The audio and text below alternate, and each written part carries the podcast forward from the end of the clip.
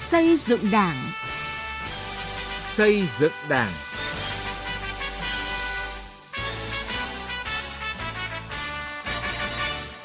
Xin kính chào quý vị và các bạn. Chương trình xây dựng Đảng hôm nay, chúng tôi chuyển đến quý vị và các bạn những nội dung sau đây. Hiện thực hóa khát vọng xây dựng đất nước phồn vinh và hạnh phúc. Đầu năm gặp gỡ với các đảng viên vùng giáo huyện Anh Sơn, tỉnh Nghệ An. Sau một năm thực hiện nghị quyết Đại hội Đảng các cấp nhiệm kỳ 2020-2025, chỉ số hạnh phúc của người dân Yên Bái đã tăng lên. Từ nghị quyết đến cuộc sống.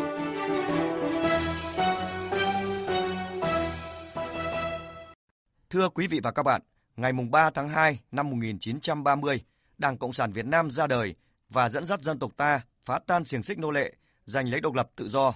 92 năm trải qua 13 kỳ đại hội, dưới sự lãnh đạo sáng suốt của Đảng, nhân dân ta đã giành được nhiều thắng lợi to lớn và tiếp tục vững bước dưới ngọn cờ của Đảng để xây dựng đất nước phồn vinh và hạnh phúc.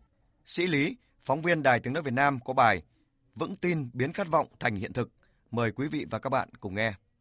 Dưới ngọn cờ của Đảng, sau 15 năm đấu tranh kiên cường, dân tộc Việt Nam giành thắng lợi vĩ đại trong cuộc cách mạng tháng 8 năm 1945, khai sinh ra nước Việt Nam Dân Chủ Cộng Hòa, nhà nước công nông đầu tiên ở Đông Nam Á.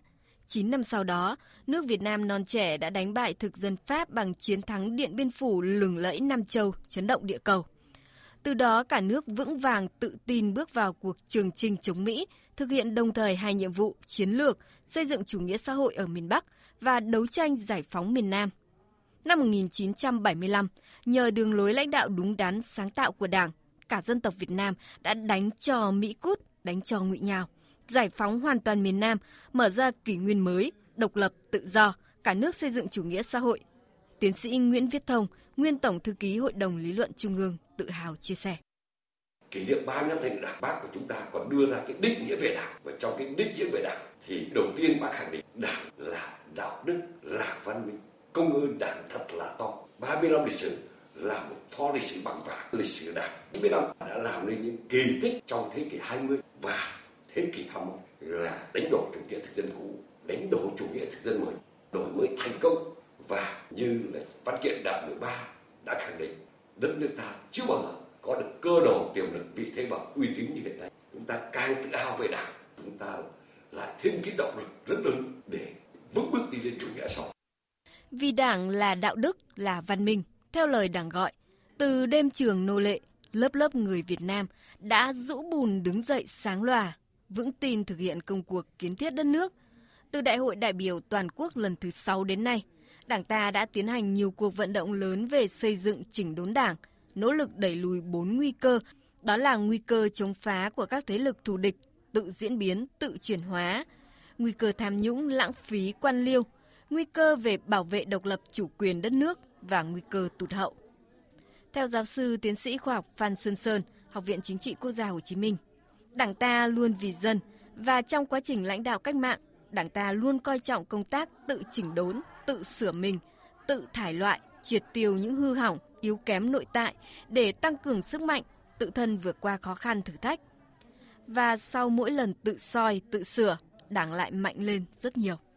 Xây dựng và chỉnh đốn đảng là một cái việc làm thường xuyên của đảng ta. Cho đến nay chúng ta đã có những cái lần chỉnh đốn đảng rất thành công và rất quyết liệt. Đó là thời kỳ như là sau năm 1931, thời kỳ 36 39, rồi thời kỳ ờ, đổi mới tức là 86 đến nay và bây giờ đó thì đảng ta có những cái chỉnh đốn đảng một cách quyết liệt nói rõ sự thật nhìn thẳng một sự thật cho dân chúng biết và không đổ lỗi cho ai cả cái thứ hai là về cái tổ chức thực hiện thì lần này tôi cho rằng quyết tâm của trung ương rất là cao và khá rõ còn ông Đinh Quốc Thị, nguyên hiệu trưởng trường chính trị Trần Phú, tỉnh Hà Tĩnh cho rằng, việc Đảng luôn tự soi, tự sửa đã tạo dựng được lòng tin vững chắc của nhân dân vào sự lãnh đạo của mình.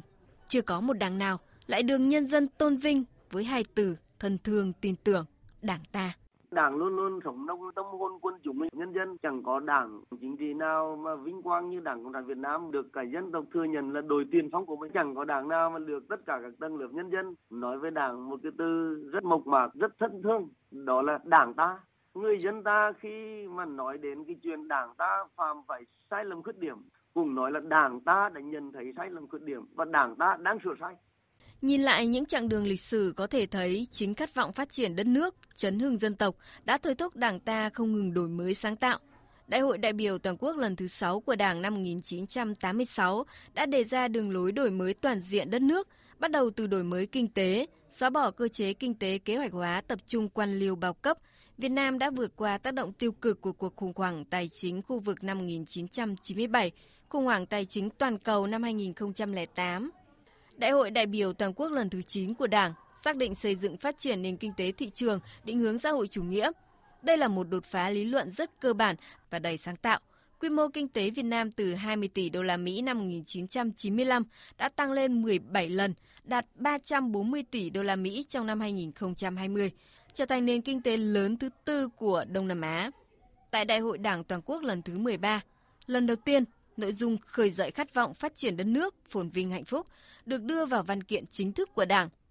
Theo tiến sĩ Lê Văn Cường, Phó Viện trưởng xây dựng Đảng, khát vọng và mục tiêu mà nghị quyết đại hội 13 đưa ra là có cơ sở khoa học và thực tiễn khi ta có một đảng lãnh đạo tài tình với sự đồng lòng, đồng sức của nhân dân tôi nghĩ rằng ấy, khơi dậy khát vọng ấy, đầu tiên ấy, là đoàn kết đồng lòng vì cái mục tiêu chung trong ờ, chống dịch thì chúng ta cũng thấy rồi là người dân Việt Nam ấy là có rất nhiều sáng kiến mà thế giới phải nhìn vào để học tập. Ví dụ như ATM gạo, ATM sách rồi các lãnh đạo của chúng ta thực hiện các cái chiến lược ngoại giao vaccine. Thì ngoài cái việc quốc tế đồng lòng ủng hộ chúng ta thì đồng bào ta ở nước ngoài cũng hướng về tổ quốc cũng mong cho đất nước phồn vinh phát triển. Chúng ta khơi dậy được cái khát vọng ấy khơi thông được các nguồn lực thì chúng ta hoàn toàn có thể đạt được những cái mục tiêu đề ra. Khát vọng phát triển đất nước phồn vinh hạnh phúc được Đại hội đại biểu Đảng toàn quốc lần thứ 13 của Đảng mở ra rộng lớn hơn với lộ trình thật sáng rõ. Đến năm 2025, Việt Nam là nước đang phát triển vượt qua mức thu nhập trung bình thấp. Đến năm 2030, kỷ niệm 100 năm thành lập Đảng là nước đang phát triển có thu nhập trung bình cao. Đến năm 2045, kỷ niệm 100 năm thành lập nước trở thành nước phát triển thu nhập cao. Những mục tiêu đó chắc chắn trở thành hiện thực bởi lộ trình đó được sự dẫn dắt của Đảng Cộng sản Việt Nam, người dẫn đường vĩ đại với sự đồng lòng vượt khó của toàn dân tộc.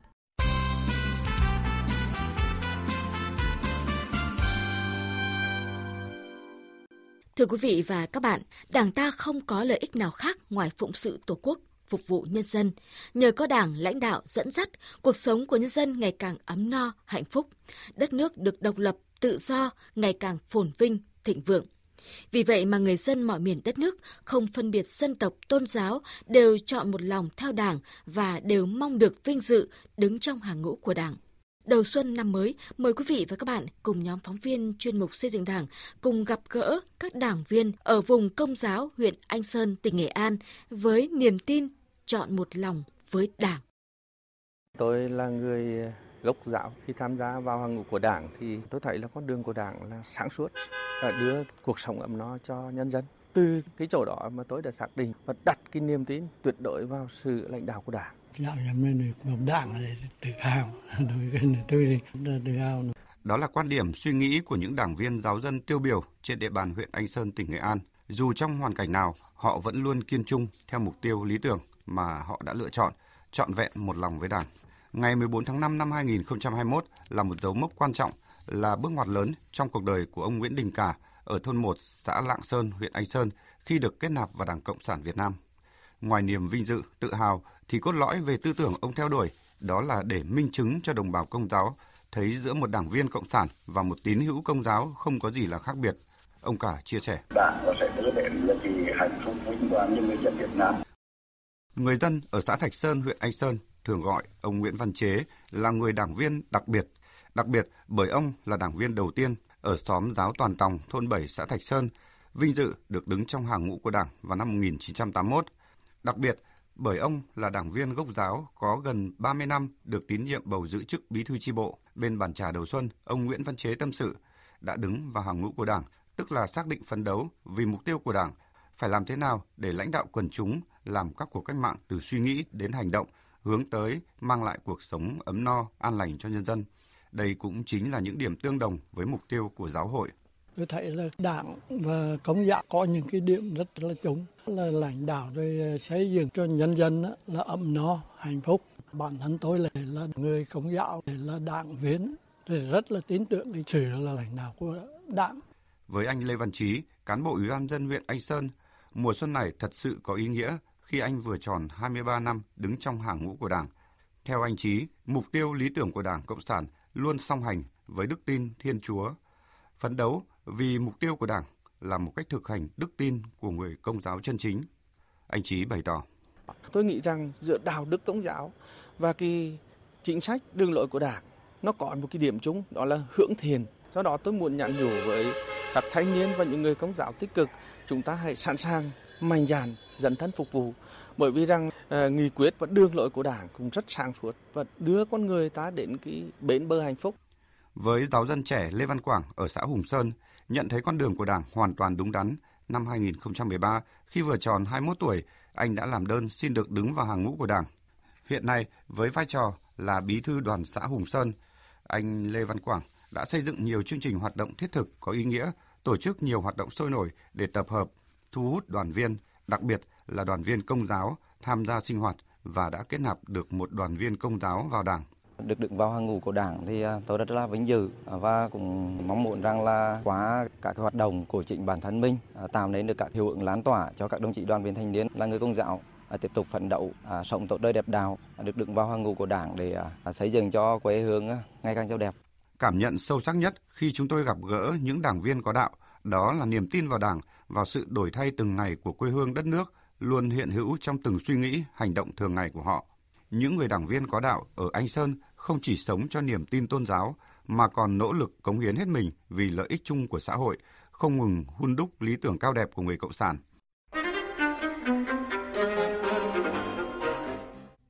Thưa quý vị và các bạn, bằng những giải pháp và hành động thiết thực của cả hệ thống chính trị, chỉ số hạnh phúc của người dân tỉnh Yên Bái hiện nay là trên 58%, tăng gần 6% sau hơn một năm thực hiện nghị quyết Đại hội Đảng Bộ tỉnh lần thứ 19, ghi nhận của phóng viên Đài tiếng nói Việt Nam, thường trú khu vực Tây Bắc.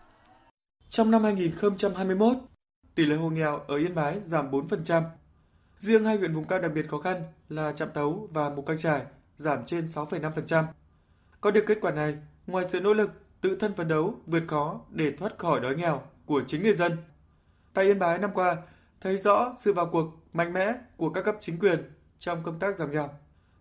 Ông Nông Việt Điên, Bí thư huyện ủy Mù Căng Trải chia sẻ. Đảng của huyện đã xác định đó là sẽ ờ, thực hiện cái mục tiêu là xây dựng Mù Trải trở thành huyện phát triển xanh và giảm nghèo bền vững. Thì trong những cái giải pháp để thực hiện được các cái mục tiêu này thì cái giải pháp về phát triển nông lâm nghiệp một trong những nhiệm vụ trọng tâm hàng đầu. Thì trong đó chủ trương của huyện là sẽ tiếp tục đẩy mạnh tái cơ cấu ngành nông nghiệp trên cơ sở là phát huy những cái tiềm năng lợi thế để thúc đẩy phát triển các cái sản phẩm chủ lực, sản phẩm đặc sản của địa phương phải sản xuất theo chuỗi giá trị. Năm 2021, công tác an sinh xã hội trên địa bàn tỉnh Yên Bái được quan tâm đặc biệt.